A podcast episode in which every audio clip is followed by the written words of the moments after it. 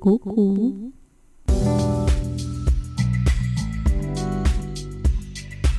Проснулась этим утром и из вчерашних заметок записала для тебя подкаст. Прекрасного дня.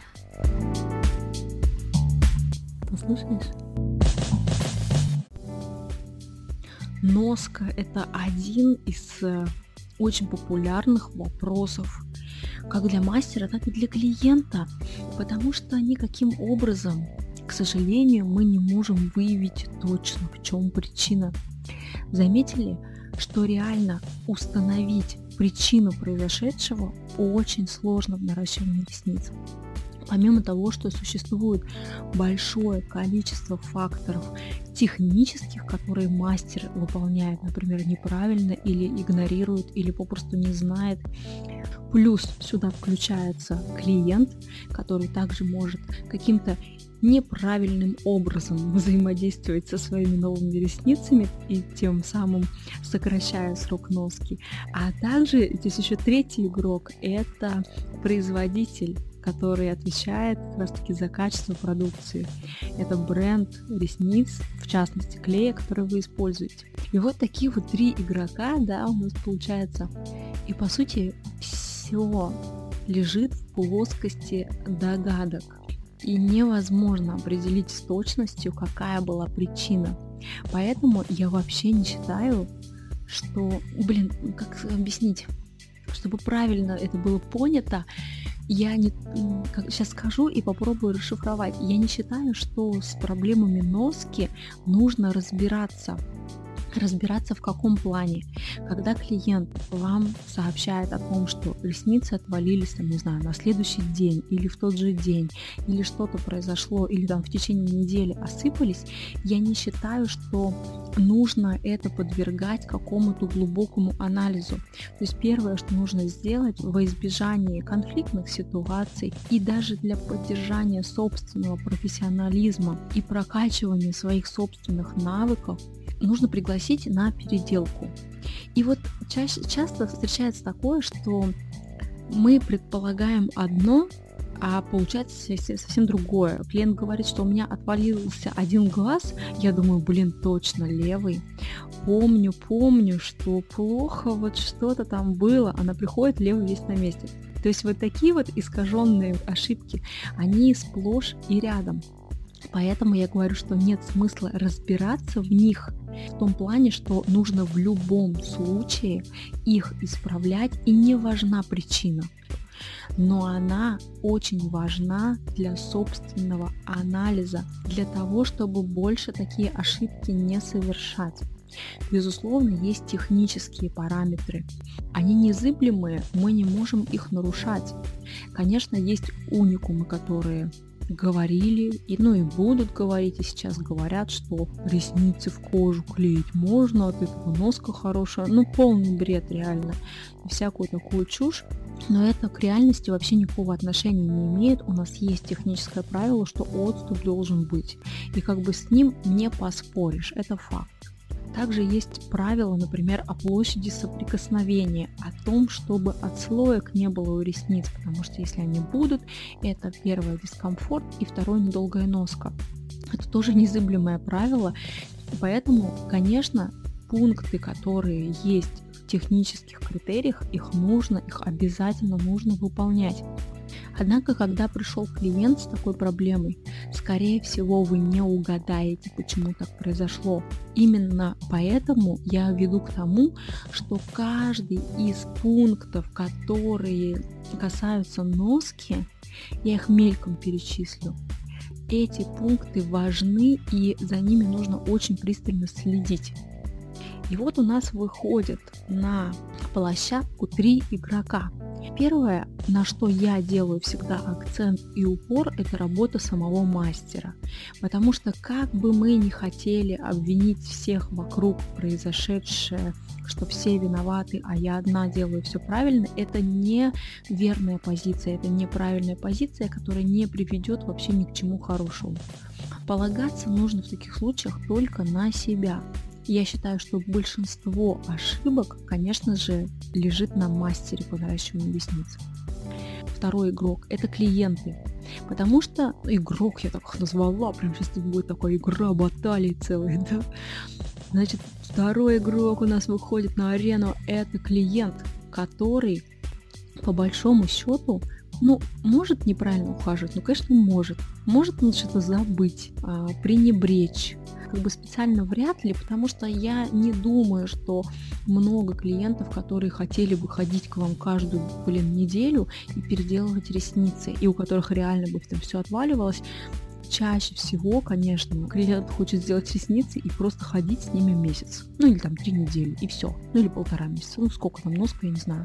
Каждый по-разному.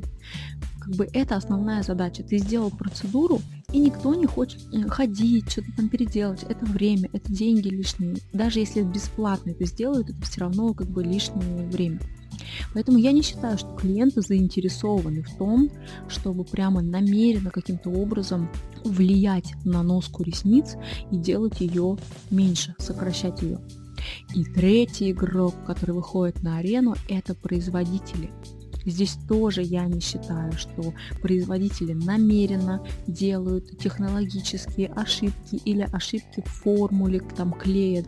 Они специально его неправильно транспортируют, неправильно хранят. Я думаю, что они специально этого не делают. Конечно, есть бессовестные есть бессовестные все, мастера, клиенты, и также есть бессовестные производители, которые могут сделать, что, ну, короче, все пустить на самотек и совершенно никаким образом качество не отслеживать. Ну так вот, ошибки на производстве также могут быть. Поэтому третий, кто ответственный за носку ресниц, это производитель. Это тот бренд, э, которому вы доверили производство клея.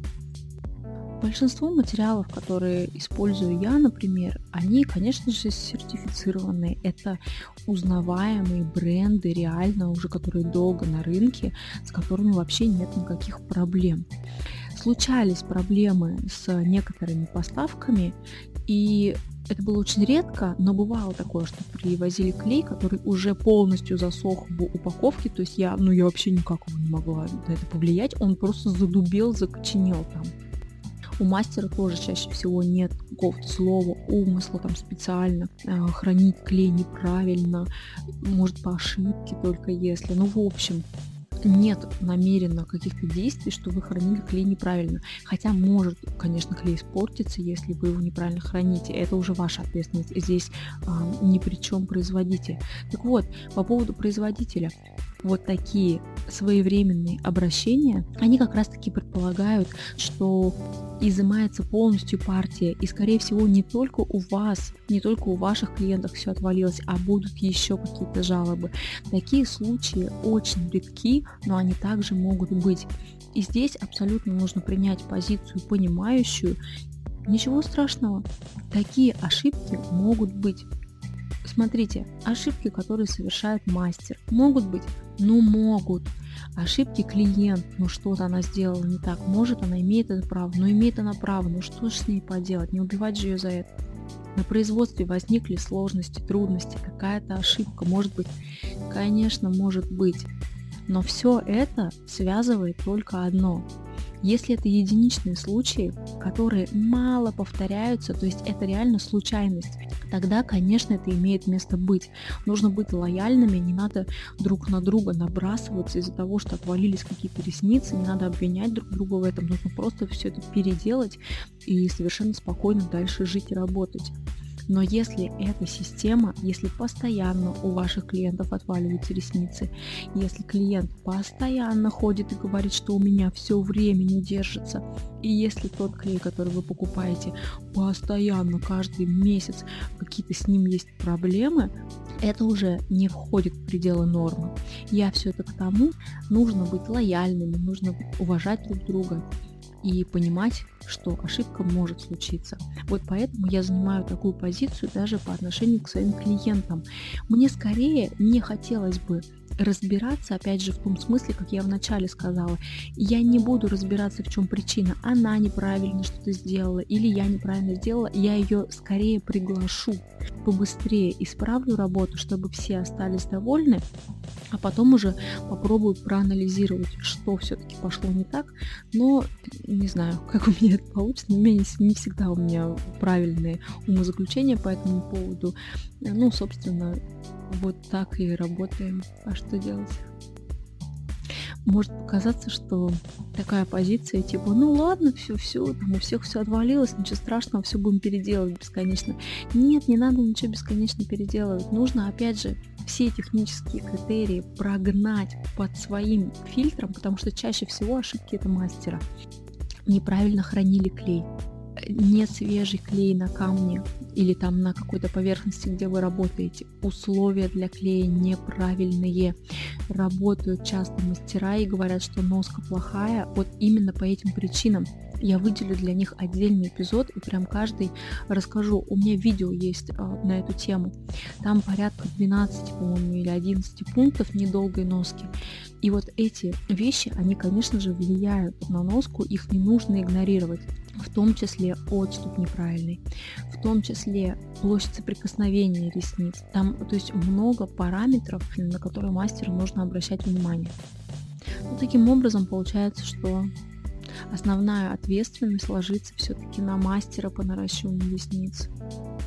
Если в моем кабинете правильно выстроены параметры воздуха, если я слежу за свежестью клея и на всех этапах, то есть не только свежесть в тюбике, а свежесть на камне и свежесть в тот момент, когда я ставлю ресницу искусственную на натуральную, когда правильный набор этого клея, когда площадь соприкосновения достаточная, соблюдены параметры отступа склеенных ресниц, а также учтена толщина и длина, то есть вес, нагрузка на натуральную ресницу. Таким образом, можно делать вывод, что я все делаю правильно. И ресницы будут носиться долго. В общем, я этому уделю эпизод, запишу, на какие вещи стоит обращать внимание, то, что касается мозги.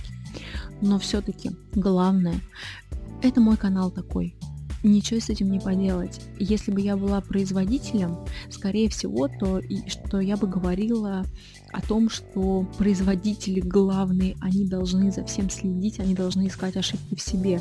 А я так как нахожусь в статусе мастера по наращиванию ресниц, я работаю с этим каждый день, конечно, я ориентируюсь на себя, на свои ошибки, которые я могу допускать, и, соответственно, транслирую их вам с той позиции, что мы, конечно, сами должны отвечать за нашу работу в первую очередь, а за другую работу ответят как бы те, кто за нее ответственный. Поэтому все мои записи, они все-таки пронизаны тем, что мы ответственны, мы главные, мы главные. Короче, мастер главный. Если вы наращиваете ресницы, то вы главный. Вы директор, и вы директор не в том смысле, что нужно задрать повыше нос и быть крутым, а в том, что вы сами контролируете все процессы внутри там, вашего салона, кабинетика, короче, и вы за все отвечаете. До следующей встречи. Прекрасного дня.